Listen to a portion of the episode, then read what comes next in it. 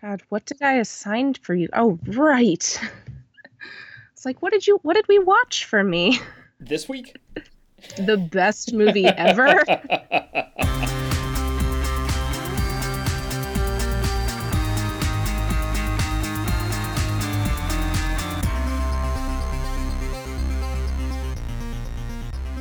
Hello, everybody, and welcome to Did You Do Your Homework? The show where we connect academic ideas to popular culture, assign your homework, and hopefully make it fun in a way it never was in high school.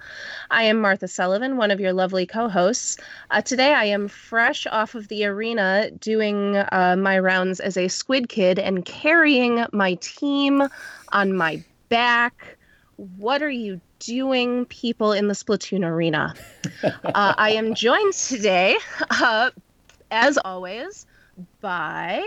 Uh, I'm Pete Romberg, and as of an hour and a half ago, I am officially registered for my neighborhood's 24 hour bike relay race.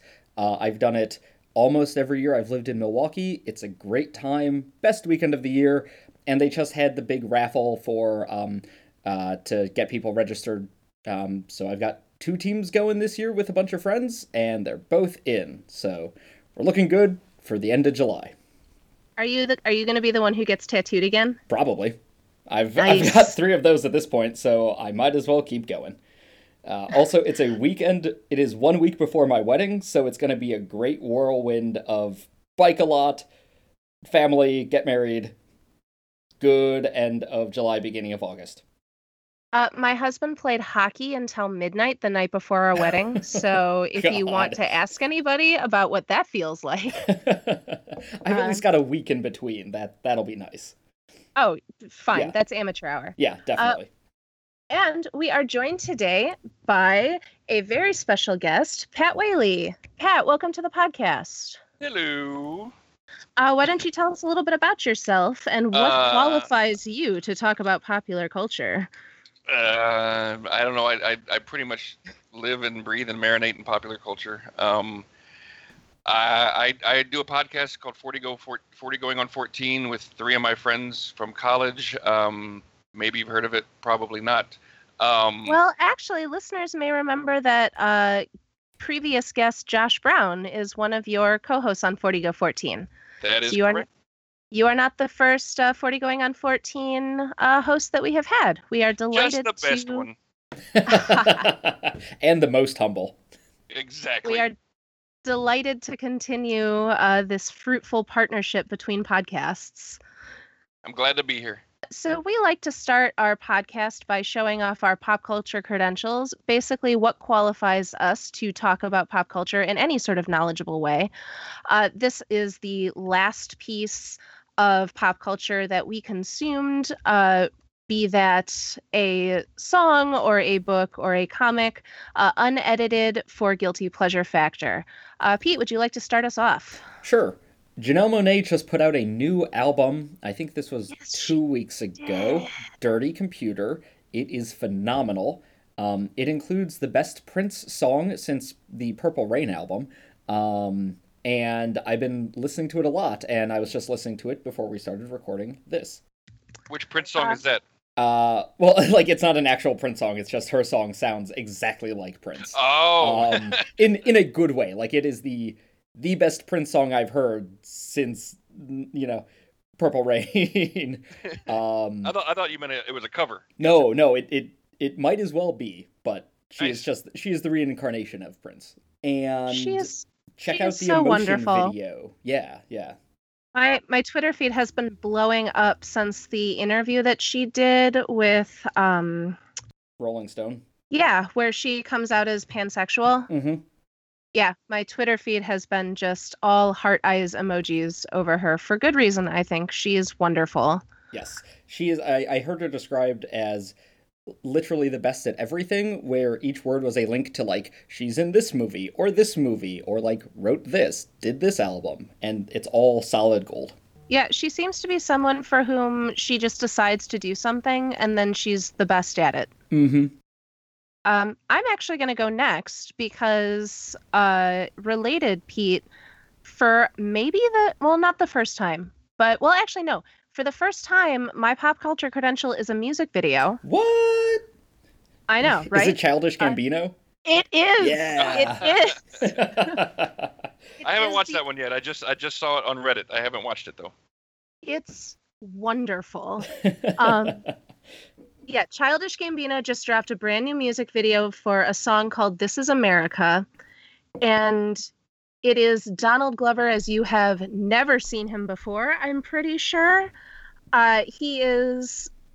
I, I saw something on Twitter about how, um, you know, he's evolving in front of us. Like everything he does is an evolution of the last thing that he did. Uh, and this video is. Um, I don't know. Well, it, it is probably an indictment of our America, um, but also in a very catchy way. uh, yeah, I I highly recommend it. I have watched it a couple of times already, and I only first ran across it as I was checking Twitter this morning. the best way to describe him in it is hypnotic. Yes, the the way that he dances is very um, yeah, hypnotic is a really good word for it. Are Uh. are you both aware of how he got that name, Childish Gambino? Wasn't it one of those algorithms that like mixes up the letters in your name? Uh, no, it was the the Wu Tang name generator. Right. That is He- amazing. He put in Donald Glover in the Wu Tang name generator, and it came up Childish Gambino, and he's like, done. That's amazing. That's phenomenal. Uh, someday I will get caught up to Atlanta. Uh, that day is not today. Or caught up in Atlanta. Yeah, I'm a big fan of Donald Glover. This was like the weekend for Donald Glover because he also hosted SNL last night. So like, he is is, and, and apparently did a good job at it. I only saw one sketch. It was funny. Um, Yeah, I, I've been I've been kind of uh, I've been preloading them on YouTube to watch, but I haven't watched any of the SNL stuff yet. Well, and I mean, it's really easy to go back. t- it's really easy to forget how good he was in Community Oh, yeah. because even, I mean, the the role that he was playing could feel like a very kind of basic, easy joke machine. Um, but I think it's it's more complex than that, and everything he's done after that has just been, you know, it's it's it's like uh, like Twitter has told me, he is just in a, a state of continual evolution, Mhm. which I think is really impressive. that's one of the reasons why he left Community before it was over. He didn't want to get uh, caught in a rut. Well, and, And And I, I, we- I'd say he's, he's he's definitely succeeded in that. yeah. Absolutely. Regardless of how we feel about the solo movie uh, or how it will turn out to be, I am super excited for him as Lando. Listen, I didn't think I cared about that movie, but I continuously cry watching the trailers, so clearly I do care very deeply about that movie. I, I I'm purposely avoiding any kind of in, anything about it. I don't want to watch any trailers or nothing. I'm just gonna go in fresh. Yeah, I mean, I'm I'm super gonna go see it. So. Yeah, I'm That's 100 percent best gonna see it, so there's no reason for me to watch a trailer. I don't care. I do on so, on certain movies. I do that. I avoid all the trailers because I'm like, it's not gonna. I'm, I'm not gonna have anything ruined for me. I know I'm gonna see it. It's not gonna talk me into seeing it. I've Like it- already decided I'm gonna see it. it's got Star Wars in the title. I'm sold. Exactly. You know, I mean, they could they could do you know I don't know, Star Wars, the the alphabet or something. I don't know. They, they could do a, a silly idea where they write uh, prequel movies to A New Hope, and I don't know why anyone would like make that decision, but like they could don't know. do that. but you know, if the they ever do that, I, if, if they ever do that, I hope they do it right. The Ewok movie, part two. oh God. I am not a hater of Ewoks, even though I'm. A, yeah, I got. I I've never, look as a small child, the Ewok movie was absolutely more important to me than actual Star Wars. I just I, I I think there's there's I mean there's nothing wrong with showing that a great power can be taken down by simplistic you know non-technology because I mean that that's kind of a, been a theme in, in in literature for a while. War of the Worlds for instance. I mean it's just you know Mhm. it's not it's not exactly you know a a, a a a hockey you know a hackneyed scheme or anything. I mean that's a that's a standard theme. Hmm Pat, why don't you tell us about uh, your most recent pop culture?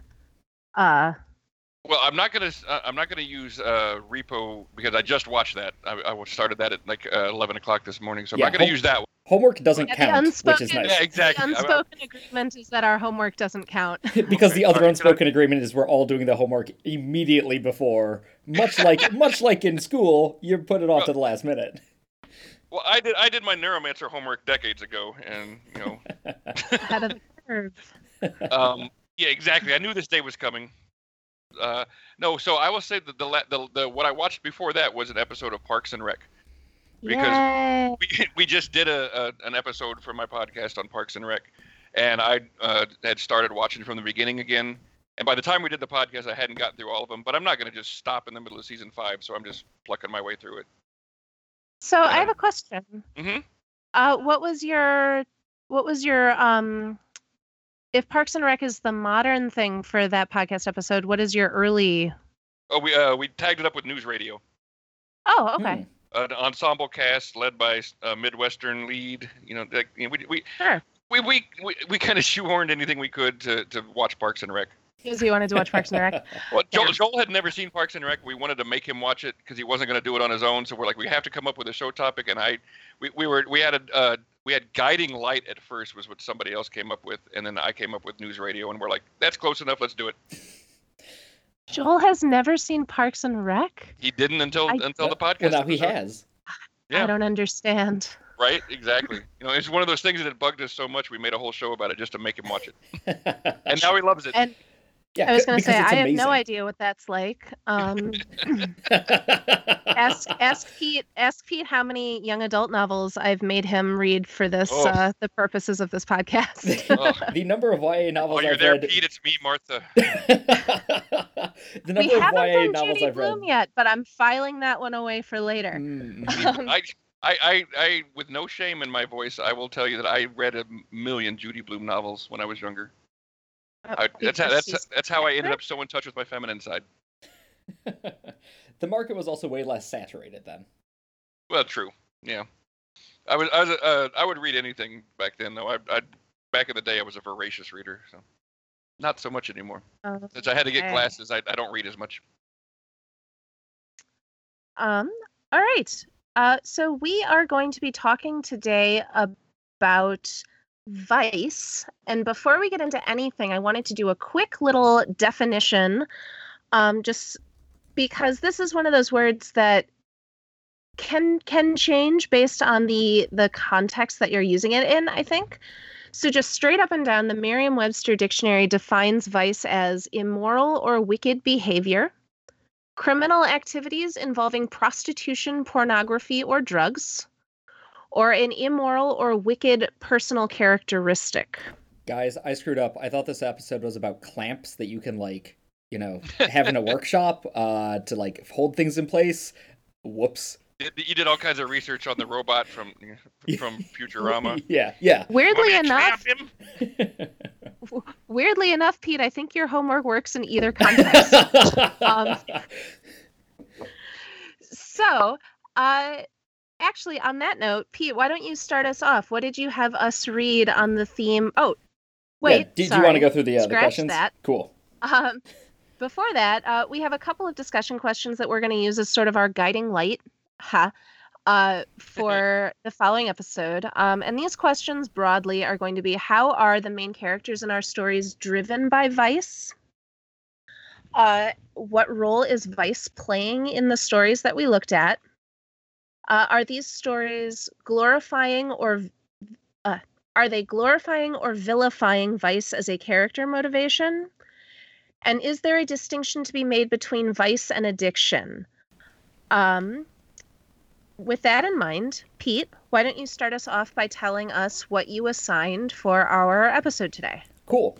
Um, I assigned the 1984 sci-fi novel Neuromancer by William Gibson. Um, it's commonly thought of as, if not the, then certainly one of the defining and originating works of cyberpunk genre. Um, so The Matrix is taking a whole lot of things from Neuromancer. Um, basic premise is it's in the future.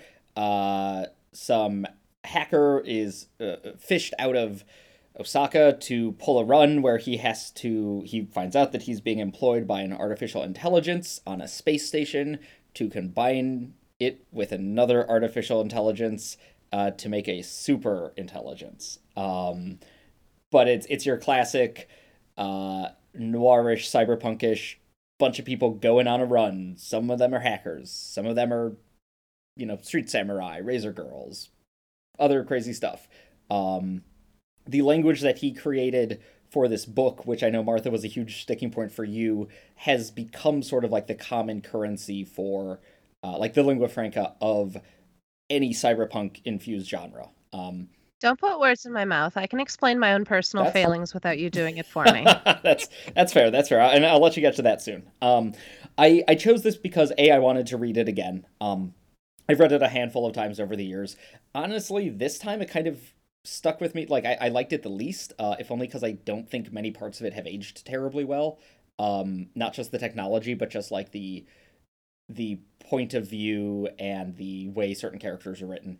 Um, but also because Vice is such an integral part to so many cyberpunk stories and um, like quasi dystopian, but definitely like techno future aspect, like uh, uh, worlds like that. Um, not only is is you know the rampant drug use and all the rest, body modification, um, but also the main character is definitely uh, like sort of addicted to hacking. Um, his vice is not just hacking, but also just sort of like the grind of doing business. Um, Well, So, and that's how there's lots of that, angles to it. that's how he gets kind of hoodwinked. Mm-hmm.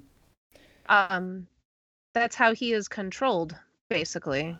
Right. He he was burned literally um, years earlier, so that he wasn't even able to hack anymore. This new employer comes up and is like, "Hey, we can fix you. You can use the internet again, um, but then we're gonna uh, then you have to do this job for us." Um, Yeah, so I didn't finish this book. Um, I thought about how far along did you no. get? Um, I got about halfway through. Okay. And I didn't finish it not because I like decided I wasn't going to, but because it was really hard. It was very slow for me to read. Um, and I just ran out of time. Mhm. Uh, you know, Pete kind of alluded to the fact uh, that the language was hard for me. I have a kind of a hard limit when it comes to invented languages, and usually it comes up in fantasy. Like I have a low tolerance for invented words and names with too many consonants and apostrophes in uh, high fantasy literature, but it is also typically an issue for me in cyberpunk, which in general is a genre that I enjoy, but I enjoy it in visual rather than uh, written uh, format. I think. Because like in- I'm a in- big fan. Like, like the, the techno jargon uh, way of speaking in a lot of the cyberpunk genres, you know, it, it flows a lot better when you hear it rather than seeing it written out. And frequently, when I'm hearing it, there's a visual thing that I can kind of attach to it. Like, The Matrix is one of my favorite movies. I enjoy it a lot. Um, and I can recognize this book as being sort of the written, um, like, precursor to that movie. But also, I just found the the language and the speech to be pretty impenetrable. There's also a huge Um, difference between seeing a person hand like a weird stick to another person, say like here's the data, and then seeing it written like he handed the data stick and slotted it in his trodes, blah blah blah blah blah. Like there's just so many things that visually appear in a film that you're like that looks cool. Seeing it on the page, if you're not like down with the the jargon, it's like uh, what are, are what are we doing? I also think this one suffers a little bit from the fact that it was one of the first uh, uh, cyberpunk things written, and everything after this has learned from it and improved on it, so Mhm. it feels very dated. Mm-hmm. Yeah, and, and it's, it's a lot easier to, to quote unquote fool your brain when you're watching something rather than reading something because obviously if you're reading about the credit stick, that's literally all you're thinking about. Whereas if you got a movie going on, there's everything in the background and all you know all the cinematography on top of the fact that they're handing a credit stick going on. So it's, it's a little little more of a fool your brain mentality. Mm-hmm. I I almost disagree, Martha. Like, I mean, obviously this is an opinion situation, um, but the idea, like, I was shocked at how not dated some aspects of it were. Um, like, I agree that everything that has come after has improved on it, but so much of like the ba- like some parts are silly. Like, do you have a modem? Because I need to hack into the internet is like feels dated now. Um, but other parts like still felt. It, it, it's like I like there there are enough parallels that I'm like I get this I get what's going on um but I, I agree that like everything coming after has improved on it like Snow Crash is a far better cyberpunk book that took all the ideas in here and did it better and then like su- subverted them all But it's I, Yeah. I would I would equate it to like you know reading Shakespeare and you know versus reading a book now, it's like yeah, I, he introduced a lot of you know a lot of things that people hadn't heard before in, in the language, and it just might have seemed a little bit awkward the way it was used the first time, but by the time it becomes part of the lexicon, it flows a lot easier. Yeah, don't tell Bill that I like Snow Crash more than Neuromancer because he might divorce me over that one. I I will definitely support you on that one. Snow Crash is the better one. um, but I'm I'm interested to if, talk if about Bill's this smart, book. he's never leaving you for anything. Just and I have that on record. Um, so I'm I'm interested to talk about this one in uh the context of our discussion topic. Um I had I mm. so when when we tend to think of vice um and I know I know I listed this one as our fourth topic and we or our fourth question and we can come around back to it. Um, but I think we tend to think of vice as being something that people are addicted to, um, that is kind of extra to their lives, like drugs or gambling, as we will talk about um, in a little bit. Uh, but here we have somebody who is addicted to his work. Mhm. Uh, like his his work has become his vice because like they mention drugs a couple of times in the book, but those are like not the point. Um, I think that our our character Case, I think his main vice is the fact that he's addicted to hacking. yeah. Um, is that fair to? just s- are, the drugs are just used as a as an aid or an accessory. Right. They're, Yeah, they're and almost then- just flavor to the world. Yeah, until uh, his until Armitage, his employer, like gives him a new pancreas and makes him so that he can't get high. He- he gets a little pissy about that, which I thought was funny. Um, but I guess what what do we think about that particular role for this vice, like having it be? Because being addicted to work, I think, is a real thing that people actually deal with. For sure, yeah. It, there there are definitely people like the the the uh, type A personality, whatever you want to call it. You know that they definitely get absorbed in in their jobs.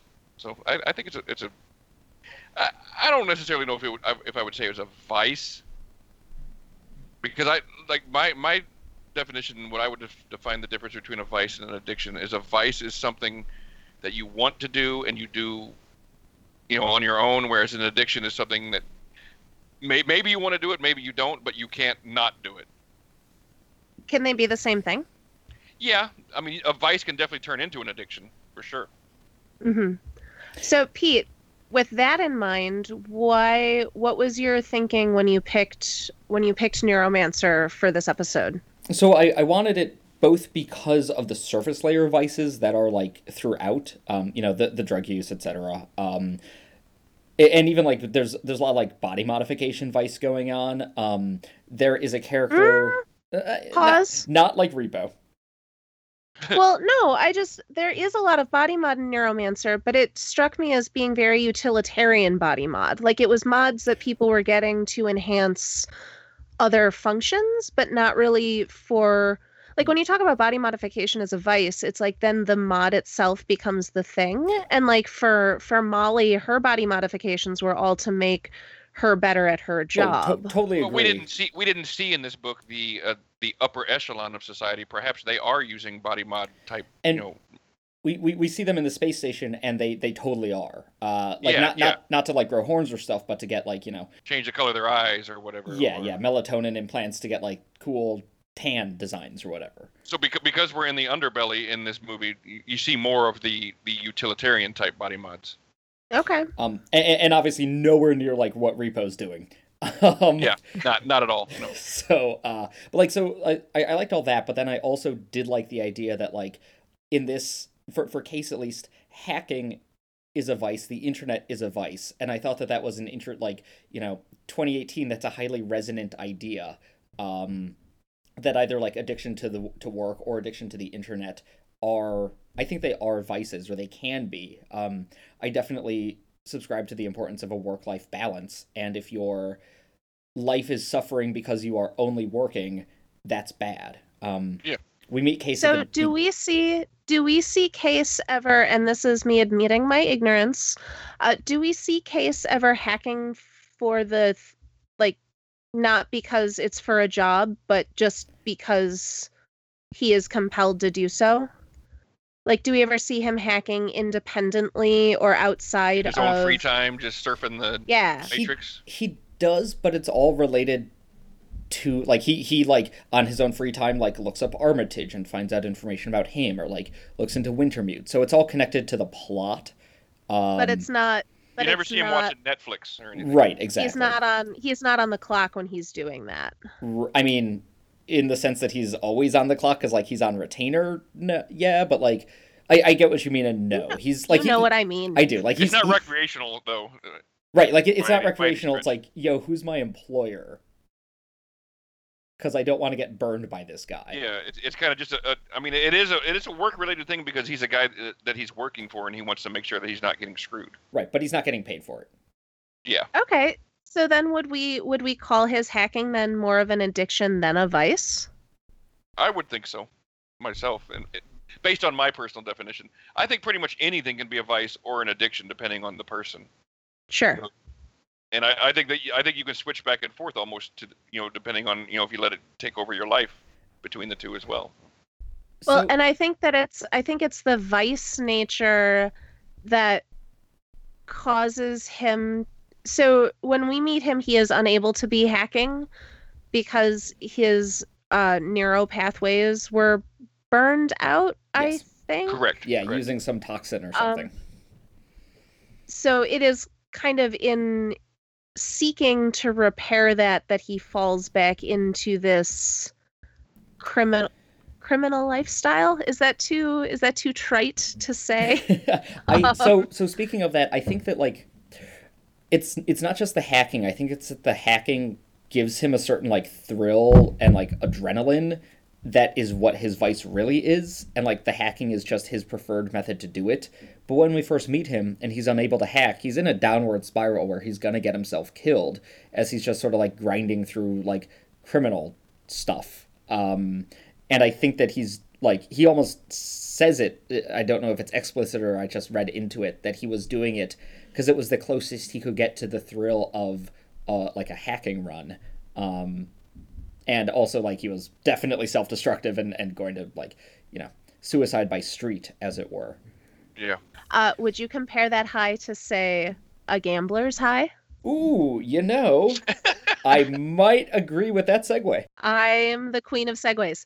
Uh, so Pat, why don't you tell us a little bit about the movie you had us watch? Um, is 1987, I believe, uh, a release called Rounders. It was uh, early in the career of both Matt Damon and uh, Edward Norton, who play the two leads. Uh, quick. 1998 Real quick, pot. Yeah, Yeah. 98. Okay. Um, yeah, it, it's about um, underground gamblers, poker players, um, and you know the the attempt to get out and the attempt to get back in, and you know how how it basically it's all about one one kid's rise and fall and uh, and reemergence as a, an underground winner in in the poker games. It's a little bit more than that, but that's that's the basic gist. You know, and he and his best friend, who was just a complete uh, degenerate uh, cheater, and trying trying to save him from himself. so Pat, when you picked this movie, I'm trying to find the email because you called it like the preeminent film for professional Yeah, it's the- gamblers. The, the magnum opus. Uh, Magnum opus. for- Why for- is that? Why?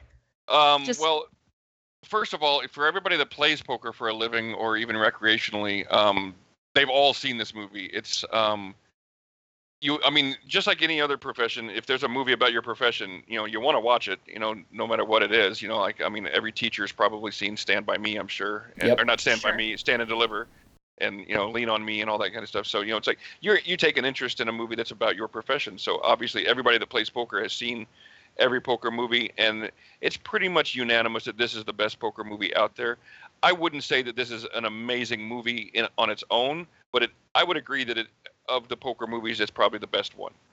Um, it's got the most well-rounded characters. It's the most realistic, despite some scenes in it that are a little bit over the top. You know, I mean, they use a lot of the proper lingo, and you know, and, and a lot of the settings look like places I've been to before. So it helps also to have a super stacked cast.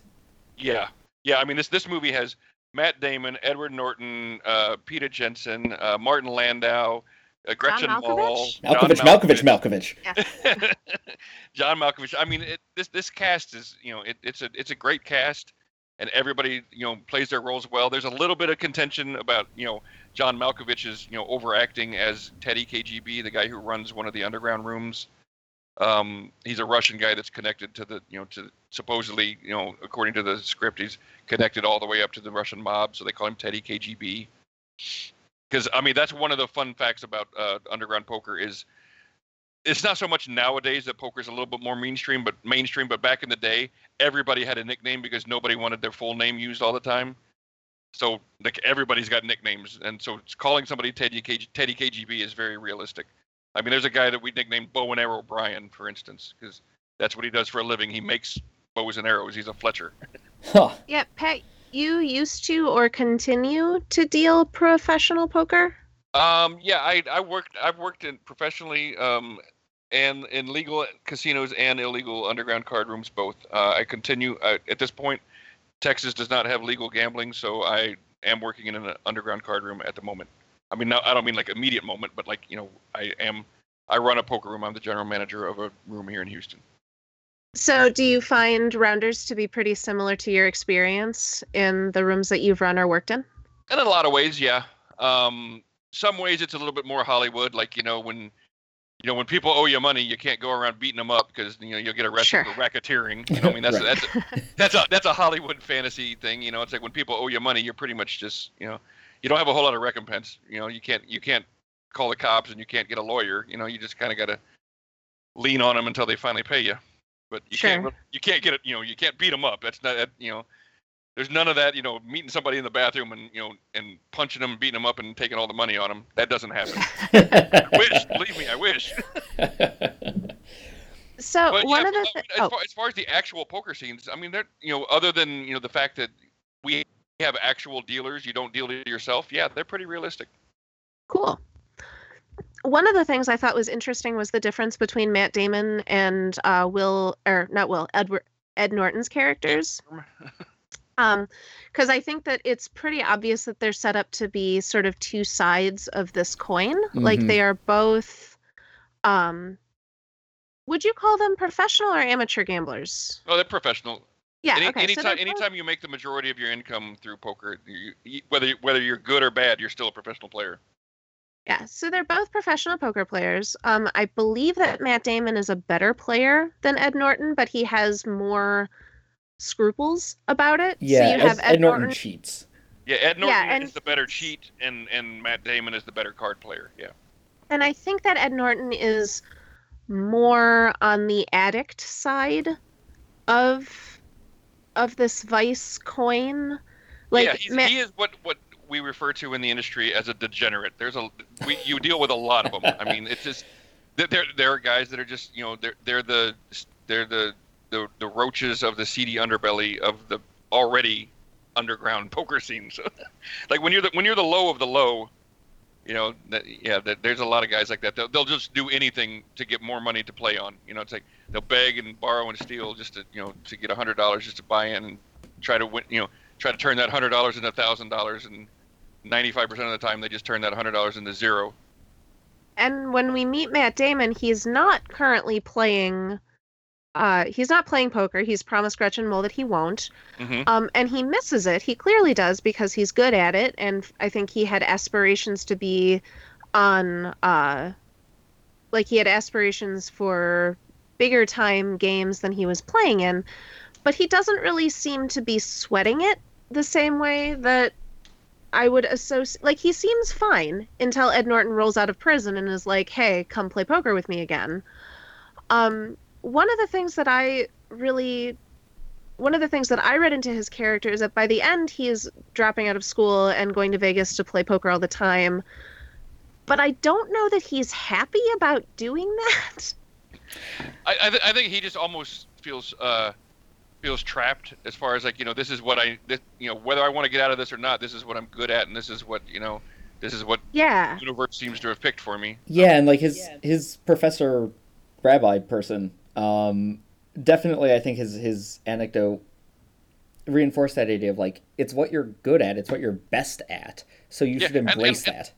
and like you know the, the the very poignant line that the, his law professor gives him you know he's like he asks him you know if you had it to do all over again would you make the same choice? And he says what choice? Mm-hmm. Yeah, yeah, and, and that's that's kind of where he where he ends up. He's like well i don't have a choice. This is what i'm good at. This is you know this is what i have to do Which which is interesting because I I wonder if the movie is positing that he does like he can choose and has chosen before not to be involved with that.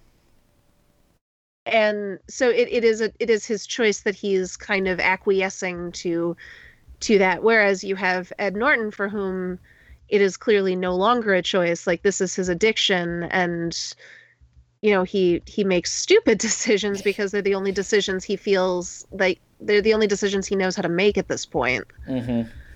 well he's just one of those guys there there are people and and you can watch it happen um i've seen it too many times that, that their addiction is not to the gambling their addiction is to the losing like Huh. oh they don't that's even interesting Interesting. Yeah, They don't even realize it themselves, but they get that little bit of a rush of you know they, they, they won't stop until they've lost every dollar because they're addicted to that feeling of you know oh my god everything's gone. What did I do? Blah blah blah you know and then then they have to scramble and they have to live on the edge and that kind of thing. And that's what they're addicted to. I mean they they have they have no uh, in poker there's a thing called outs. That's what you know the cards that can you can hit to save you. And you know that's kind of become a, a poker vernacular in life among poker players. You say- that guy's got no outs. You just say, you know, like in life, you know, he's got no outs. he's not he's not going to win, you know. And you're not even So talking about poker. You're just talking about life. He's just not going to win because he, he's addicted to losing. so it's addict it's it's like an addiction to seeking the win rather than addiction to winning so Exactly. Or like or the, the more you frequently keep you gambling. lose You got to keep gambling and keep gambling and keep pushing it until you finally get to that point where, you know, I mean, it doesn't matter if they bought it for a hundred and they've turned it into a thousand, they turn it into two thousand. They're not going to get up until they're broke because they're like, oh, I'm, you know, they're they're just going to keep gambling and keep gambling until they finally lose it. Hmm.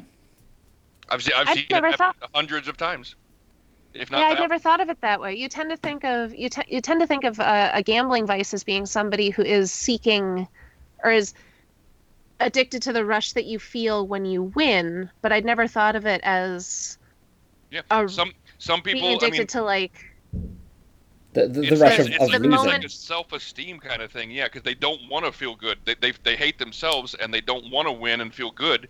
They have to. They don't even know it in their own head, but that's what's going on in their wiring. They have to keep going until they lose because they feel like they don't deserve to win.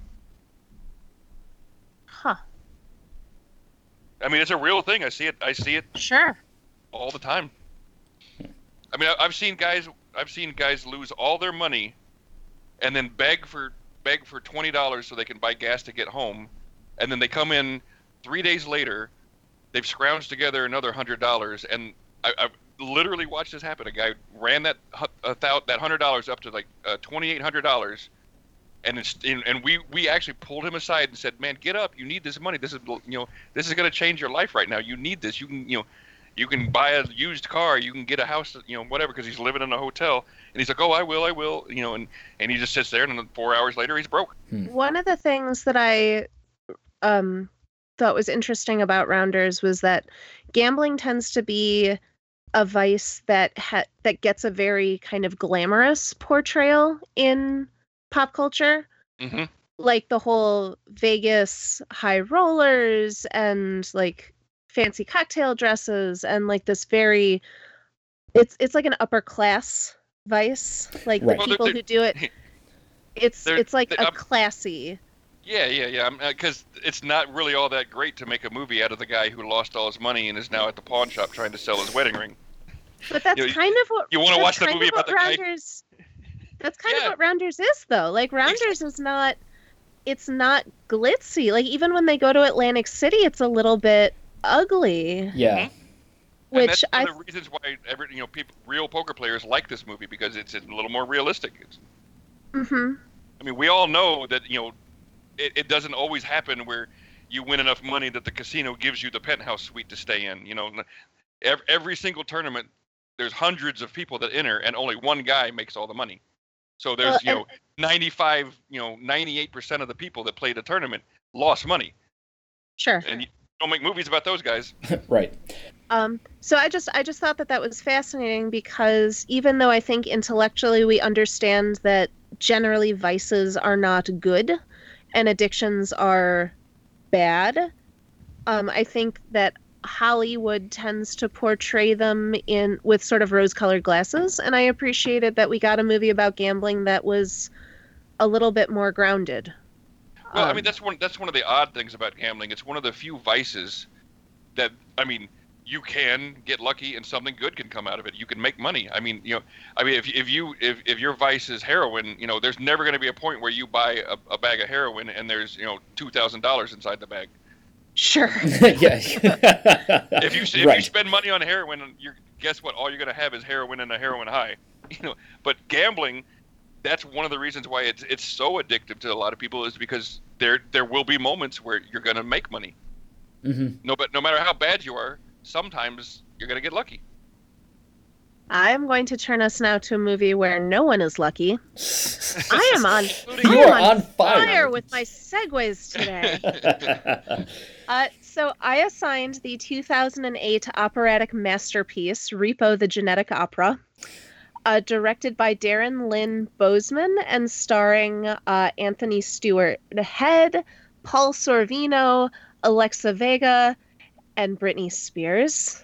no. Britney Paris Spears. Hilton. Paris Hilton Paris Hilton. So Cut close. that out, you were Pete. so close. I'm not looking I at a cast Britney list. Spears Uh, it was Paris Hilton. Um, but this is a movie. It is a dystopian future where the world is suffering uh, endemic or systemic organ failures.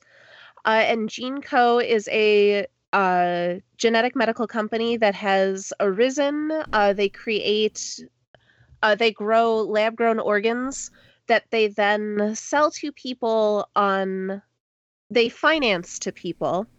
Uh, and if you get behind in your payments, uh, Repo Man comes and repossesses your organs. Uh, you have a couple of different players in the story. You've got the Largo family who controls Gene Co. Uh, Anthony Stewart Head plays their titular Repo Man, um, and Alexa Vega plays his daughter, who is uh, sick with a genetic blood disease uh, which killed her mother. Uh, and all of these players come together in a sweeping climactic final number that is very reminiscent of like soapy Italian opera where everyone like comes to the end or comes together in the last scene and either everyone dies or everyone gets married. And I think this one is a little bit in between. It's that Uh, meets like a Grand Guignol situation, Yes. or however you pronounce that second word in that phrase. Um this is not a good movie, but it is a movie that I love. Um, well i'm glad you said that because i no, it's not a good movie. Um, I think it has some really interesting things to say. Uh, in terms of its relationship to our theme, uh, people have developed addictions to both surgery and also the anesthetic uh, that you, um, this anesthetic called Zydrate, which uh, you can develop from you know the the medical science here gets real weird but you see people extracting it from the uh, brain cavities of dead people. Um as you do. Yes. Science. so Par- yes paris hilton's character is addicted to surgery. Um you have characters that are addicted to sex. You have characters everybody in this movie has a vice. Um except arguably alexis vega or alexa vega um That's because she's a cipher who has no actual anything. correct she, she, she's a bubble boy Yeah. girl yeah. hard, hard to Um, develop a vice when you never leave your bedroom Yes. Uh, but yeah, it was this your guys' first time watching this movie? It, it i didn't watch it before on my own i'll tell you that I I remember when this came out. Um, I was in college and I had like people talking about it, and they were mostly like they were positive about it, but also in the like, if you like Rocky Horror, you'll probably like this. Um, and I take I, offense at that because I don't like Rocky Horror. I, I mean, it, it's it's not a if you don't like it, then you It won't is- like it. But They um, are related. They are right. related. like I I never saw it then. I got it like when you assigned it, I'm like, cool, I'll get a chance to see it. Uh yeah, it's a little bit of a seeing is believing situation. I agree with this, you that this it... movie made me question why we're friends, Martha. Ouch! visually, visually, this is a Nine Inch Nails and an Evanescence music video. Had a baby with Rocky Horror, but like also with Saw, and none of it's good, but it's kind of fascinating. And then, and then, and then a and then a 14 year old kid who had seen Blade like 12 times Yes. decided he was going to write a version of, of Re- that movie. really the, the thing that almost upset me the most about this is that like i mean i appar- apparently there's like a four hour cut of this movie i did not watch that Oh, um I didn't know that actually. yeah i i, I I didn't the want to know that. I don't know that I would want to watch that. my my my I take is that I kind of feel like the 90 minutes are enough. like Ugh. 90 minutes are almost too much but like fine we can get through 90 i the way it's it's edited makes me feel that like all the various comic interstitial scenes might be like summarizing those parts that got cut for time. And i loved those comic scenes um visually speaking and every time they popped up i was like man i kind of just wish this was a graphic novel. Uh so because because i Yeah, agree with you martha general- there's there's cool ideas in it just with a They veneer did turn of it like into a 90s graphic novel, didn't they? I'm not sure. I know that they did. I know they made the comic, uh, the comic cutscenes because those were bits that they couldn't afford to actually film. oh sure Um. So Pat, when I when I informed you both what I was picking for my homework, you complained that I was making you watch something with Paris Hilton in it. Well- I had never heard of this movie, so first thing I did was look at it on IMDb, and I saw her in the cast list. Well, and I, I just want to say that I would like to put in a positive note for her role in this movie because I, I think that what she's doing is making fun of the public perception of herself because the the character that she's playing is this like high society uh you know rich bitch obsessed with surgery um obsessed with uh you know how people are seeing her which i think can be seen as a commentary on public perception of paris hilton herself and is a little bit making fun of herself in a way that i wouldn't have given her credit for being able to do. I think Paris Hilton is, is smarter than she likes to let on, absolutely but that doesn't excuse me from not liking the per- public persona she has developed.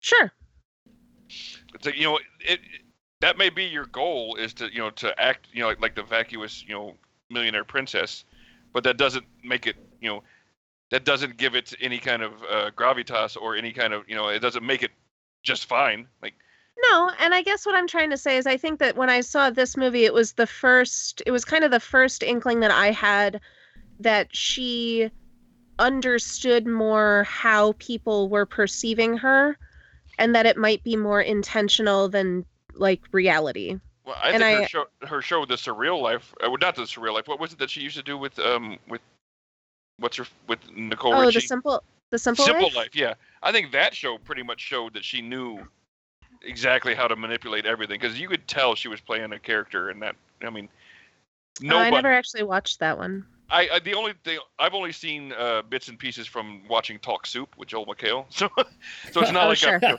I'm not some kind of expert on the show, but I'm just saying the, the clips I've seen on that show, it, it it looks pretty obvious that she knows she's playing a character. Mm-hmm. I mean, like kind of like the you know the Stephen Colbert character on the Colbert Report. You know, I mean, you know, it, it, it's almost like she she no she she's playing the character and, and almost throwing a wink at the you know at the camera in a way. Mhm. But I don't think Nicole Richie's playing a character. I think she really is dumb. So the question I'd like to ask you guys about this one is that like a lot of operas, Repo could be seen as a morality play. Like you have Shiloh, who is a cipher for all that is good, uh, versus these forces in the world that are kind of stand-ins for all that is e- not evil, but like bad about humanity. Um, except that usually in morality plays, the people who are bad get punished, and the people who are good get rewarded but I don't think Repo works that way. I was wondering what you guys thought of that kind of lens for looking at the movie?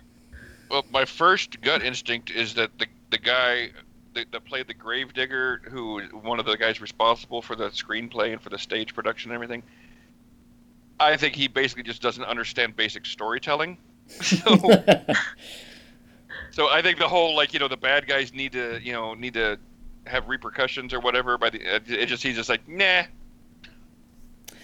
I yeah I I feel like it's um it's like a goth opera and i think that might even have been used in its uh, like promotional materials possibly. Um, and i think that kind of informs it where and by goth i mean like more like a hot topic idea of what goth might be where like we're going to be edgy by having these other things like by not conforming to your ideas man.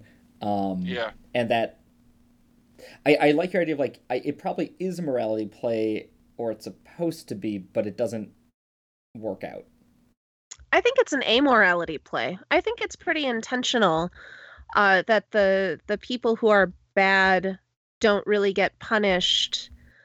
Um, I mean, you know, like thinking the, about the it, big bad dies. Like Paul Sorvino, like does die. Anthony Stewart But that, that wasn't that wasn't due to any kind of um, character development or character. Anybody, nobody killed him. He just Oh. died of natural causes. Yeah, that's also because Shiloh has literally no agency in this entire movie, so of course she doesn't get to like kill him.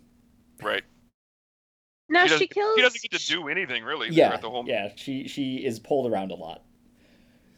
Yeah. Um, until the ending when she says, "No, f all of you. I'm I'm leaving," which is kind of the After ultimate. everything's already done. Yeah, but she has somebody saying like, "Here are the keys to the kingdom," basically, and she says, "No." Like she's But then that, that- again, that's her her her action by inaction. She has an opportunity to actually do something. She's like, no, I'm not going to even do that. I'll just walk away. Uh, I don't know that I agree with that. Um, I mean, you could. She had the opportunity to enact real change, take over the company, and do something. And she's like, no, I'm just going to go live back in my bedroom again, or whatever the hell she's leaving to go do. well, but she's also, you know, she could, but also she's looking at a company that is kind of swamped in the rest of the Largo family, and she's only 17. So I feel like there's a chance Alexander that the Great was only 15. yeah, okay. Um, but I think it's entirely possible that she looked at that and said, I've been controlled by my dad my entire life. I don't want to walk into another situation where I can be controlled by other people again. I'm just going to peace out. Her her I don't exit blame her for doing it, not at all. I'm just saying, you know, her exit is definitely shot as like a um a celebratory success. Like it is like, yeah, good job, you're free to leave now and do whatever you want with your life. Um, so I, I agree with you, Martha, that like it is, it, it, it's framed and built and shot as a positive like success story for her. Um, And yeah, I guess where I was where I was going with my earlier question is that I think what I want to say about Repo is that rather than it being a comment rather than it being a morality play about the characters that are in the movie that it's more a morality play about the vices of people in general Mm-hmm. um, because we're we're talking about like addiction to uh, art like artificially manufactured physical perfection, um, as well as drug addiction, which are both very human and very pop culturally nurtured vices. Um, and at the end of the movie, we still do have a, a remaining status quo of. I mean, as far as we know, there's there's no indication that GeneCo is going to change uh, what they're doing. Um, and there's also no real indication that people want GeneCo to change what they're doing because even though they are, you know, repossessing people's organs in this really horrific way, they're still providing people with uh, surgically modified uh, physical perfection, which no one really seems to give any, any indication that they would like to stop receiving. Mm-hmm. well, ju- just like Shiloh, you know, the entire audience it, it sits there and watches everything develop, and you know, and doesn't take part in it at all. Like even when you know they're you know they're crying out, you know, come help me, whatever, blah blah. blah. They don't do anything. So I mean, they're just Mhm. they're they're they're just as guilty. Yeah. hmm Uh, so looking at our, I, I guess, are there any macro statements we want to make, uh, looking at all of our homework. Well, before, before, we move on, the only thing I'm going to say sure. about Repo, and it has nothing to do with our topic, but That's the, pro- okay. the biggest problem I had with this movie is you you can't turn a movie into a musical simply by just singing the dialogue. You have to write songs. That was well, my it's big not a it's it's not a musical. It's an opera, and I don't mean that to be facetious. Right? Yeah, yeah. I, I, I, I get that they were going for the whole like you know Italian opera. You know, we sing every line, but I just, I guess, yeah, all right. It, it, it didn't work for you. yeah, it didn't work for me. I guess is the point. Well, and we can we can talk about whether or not the dialogue is successful or the music is successful, but I do think stylistically, like they're they're going for opera rather than musical. So yeah, I yeah, guess that makes a little more sense. All right, but still, yeah, yeah. well, and again, I, I think that musically we can. There's a discussion to be had about how successful they are in matching music to dialogue. Not much of a yeah. discussion there. yeah, No. they didn't do it. Discussion over. Yeah. um, But yeah, so one of the things that I was interested in when I as- when I picked this theme, um, and we we Pete, you and I may get into this a little bit more next week when we talk about our follow up topic, was because in general I think we think of vice as being not a bad thing because we all have vices. I mean, you know, when you when you get down to it, like eating eating sugary foods or drinking soda can be thought of as vice. So Mhm. they're not good things. Um, but they are also vice. yeah, very, very be- rarely is vice like giving to charity. Right. But they they do tend to be things that are glorified in some way in pop culture. Like there's the glamorous vision of professional gamblers, or like even when people are drug dealers, it's like we also get to see their um like incredibly expensive homes and fancy cars and Well, like I these mean, really how much of a hero is Scarface to everybody? You know, so many people. So that that's interesting. Like we we all chose definitely like sexy vices, and not only that, but like sexy presentations of those vices. Um, Repo a little bit aside because like Paris Hilton's face comes off, uh, but like it's supposed to be sexy. Um, I was considering for a while assigning some episodes of The Wire until I realized that I think The Wire would be terrible for this format of podcast, um, since you need to watch like an entire season to really like feel it Yeah, all. you, you can't. Yeah, you can't Um, pick and choose an episode of The Wire. Right, yeah. right, exactly. Um, but I like that's a good sort of counterpoint where like it it it, it is a very deep and in-depth investigation into specific vices, and it almost never appears glamorous. Um, and and but that's one of the few instances like that and other David Simon things where the vice is like portrayed in a non-glamorous way. I think that often it is, um, you know, i- i- if not glamorous, at least portrayed as cool. Well, and I think part of that is the lure of the forbidden and also the wish fulfillment uh, aspect of popular culture. Like frequently, or not wish fulfillment, but escapist. Mhm. Like I can watch, I can watch American Gangster with Denzel Washington and be like, oh man, I wish I lived in his house, without really committing to the idea that if I lived in his house, I would be complicit in drug dealing. Mm-hmm. like i think popular culture gives us a a distance so that we can like appreciate and admire the fancy parts of vice without committing to like dealing with the realities Mm-hmm. of them Well, it, yeah, it's the same reason like cop shows are so popular because you know you get to watch all the adrenaline action without actually being a cop. Similar, but you know, yeah for sure I, yeah. I mean, well we- and it we we have spent the last couple episodes pat talking about anti-heroes and it's the same kind of deal like i can i can understand intellectually that tony soprano is a terrible person while also still being like man he lives in a really nice house Yeah.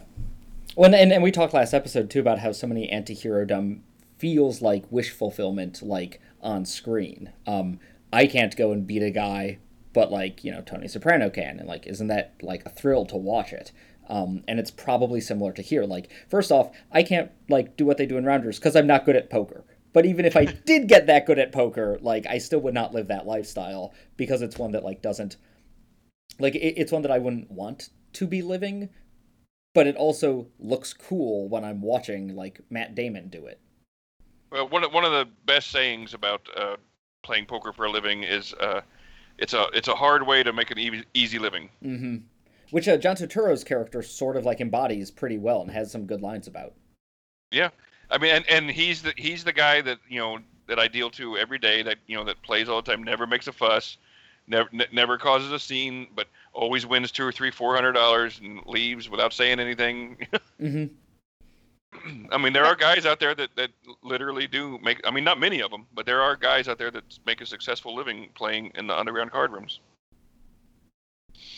And I think the um, the last point that I want to make, and you know, you, if if you guys have other things you want to say, please don't let this uh, limit you. But I think that what stories about vice do for us as you know pop culture consumers is they let us um they let us experience the good parts and then also take satisfaction when those people who are embroiled in vice or addiction get punished for that so like we get we get both sides of it in the story mm-hmm. which is a really interesting thing to think about as a as a consumer because it's like i'm taking enjoyment or i yeah i'm getting enjoyment from watching this um there's a word that I'm looking for vicariously. I'm getting enjoyment from living kind of vicariously through this character, but then I also get to feel satisfaction when they are punished for doing this bad thing. Mm-hmm. A little bit of the old Schadenfreude.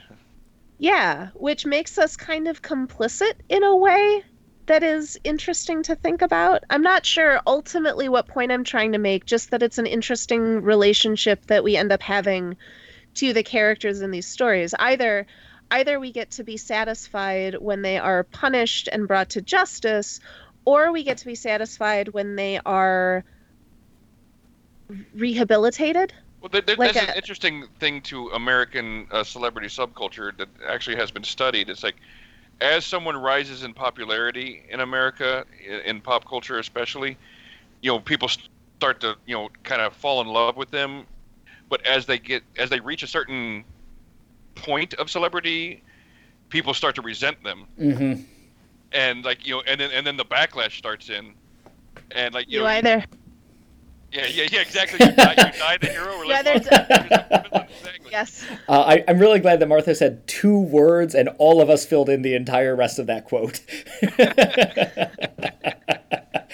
and I, I think part of it too sort sort of comes from like the the moralizing in a way of like American culture, where like card playing is one thing because that's viewed as like an acceptable vice. So like Matt Damon who's not a cheat, he's just a good card player, he does get to succeed at the end. Um, whereas Ed Norton, who is a cheat, gets punished. Um, but like other in in other you know, not necessarily these, but in other media, like you mentioned, both Scarface and American Gangster, those are movies that show the rise, but also the fall. Because like if someone is a you know a capital D drug dealer, like cocaine, whatever. Um, we as a society, like, or we as a movie going populace, want to see that life of luxury and the crazy things that are going on. But I think we would all feel really bad if the movie ended with like, yeah, and then I was super successful and I never went to prison. Crime right. is awesome. Yeah. Um, it, it, ends with he, he is he has successfully laundered all his money and he now lives in in Cuba right. doing just great. Michael Cohen bought a bunch of houses for him. He flipped them for a lot more money. Uh, everything is is great.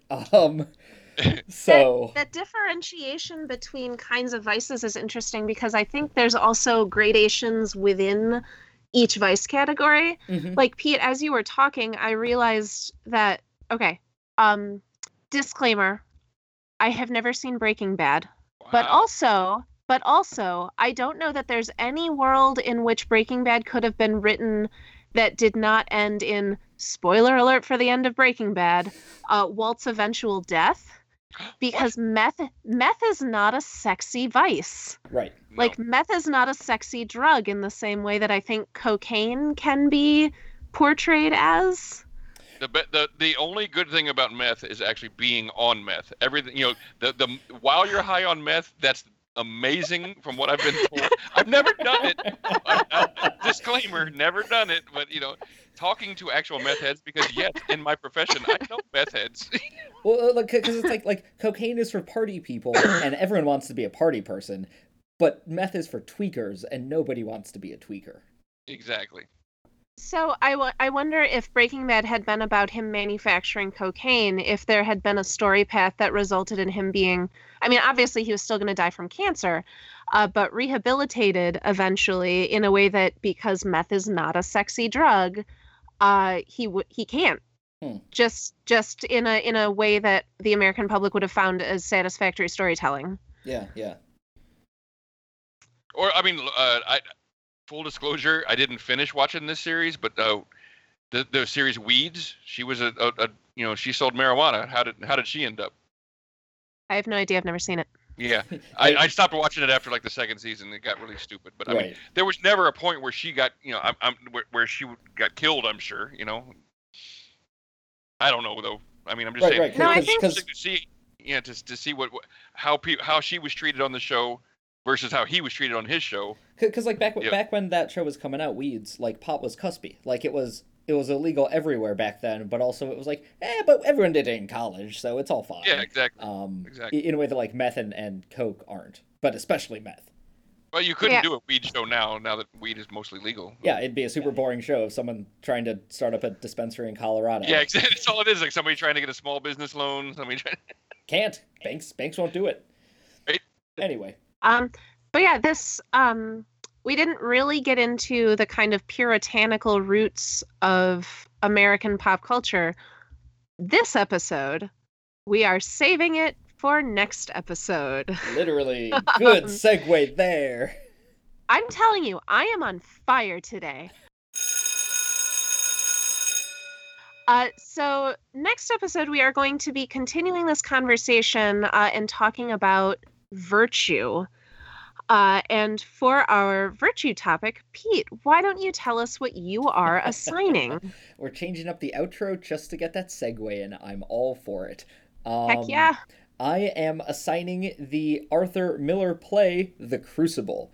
Um, bonus extra credit homework if you want to watch the Daniel Day Lewis movie and just see him chew all of the scenery.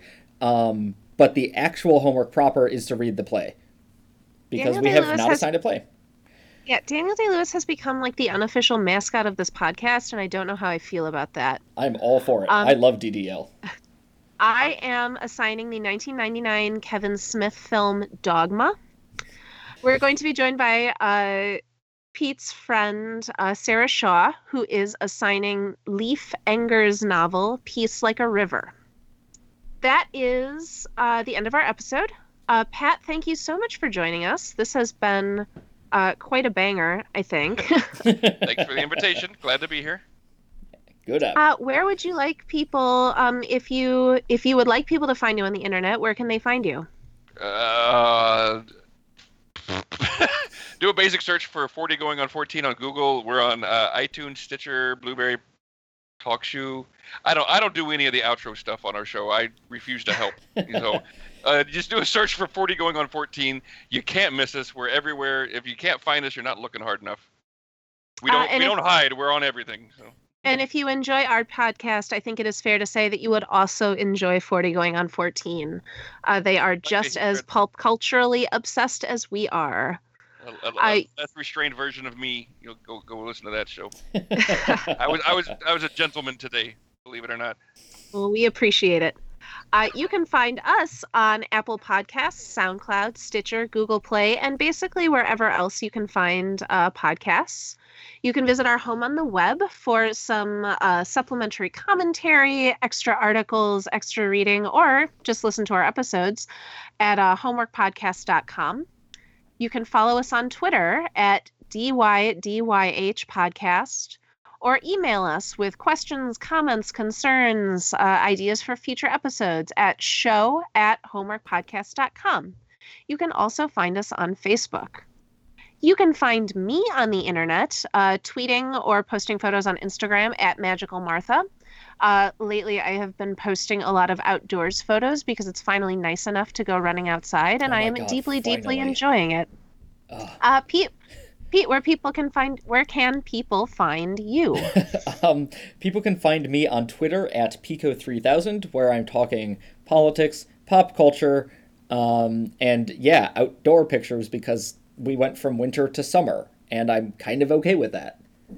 Listen, spring is a myth in the Midwest. Yeah, and definitely. it just doesn't happen. I, technically, we went from third winter to summer, so yes. Uh, this episode will be dropping the day after my birthday, so Hey. happy birthday to me. Uh, and with that, class is dismissed, and I hope you enjoy doing your homework.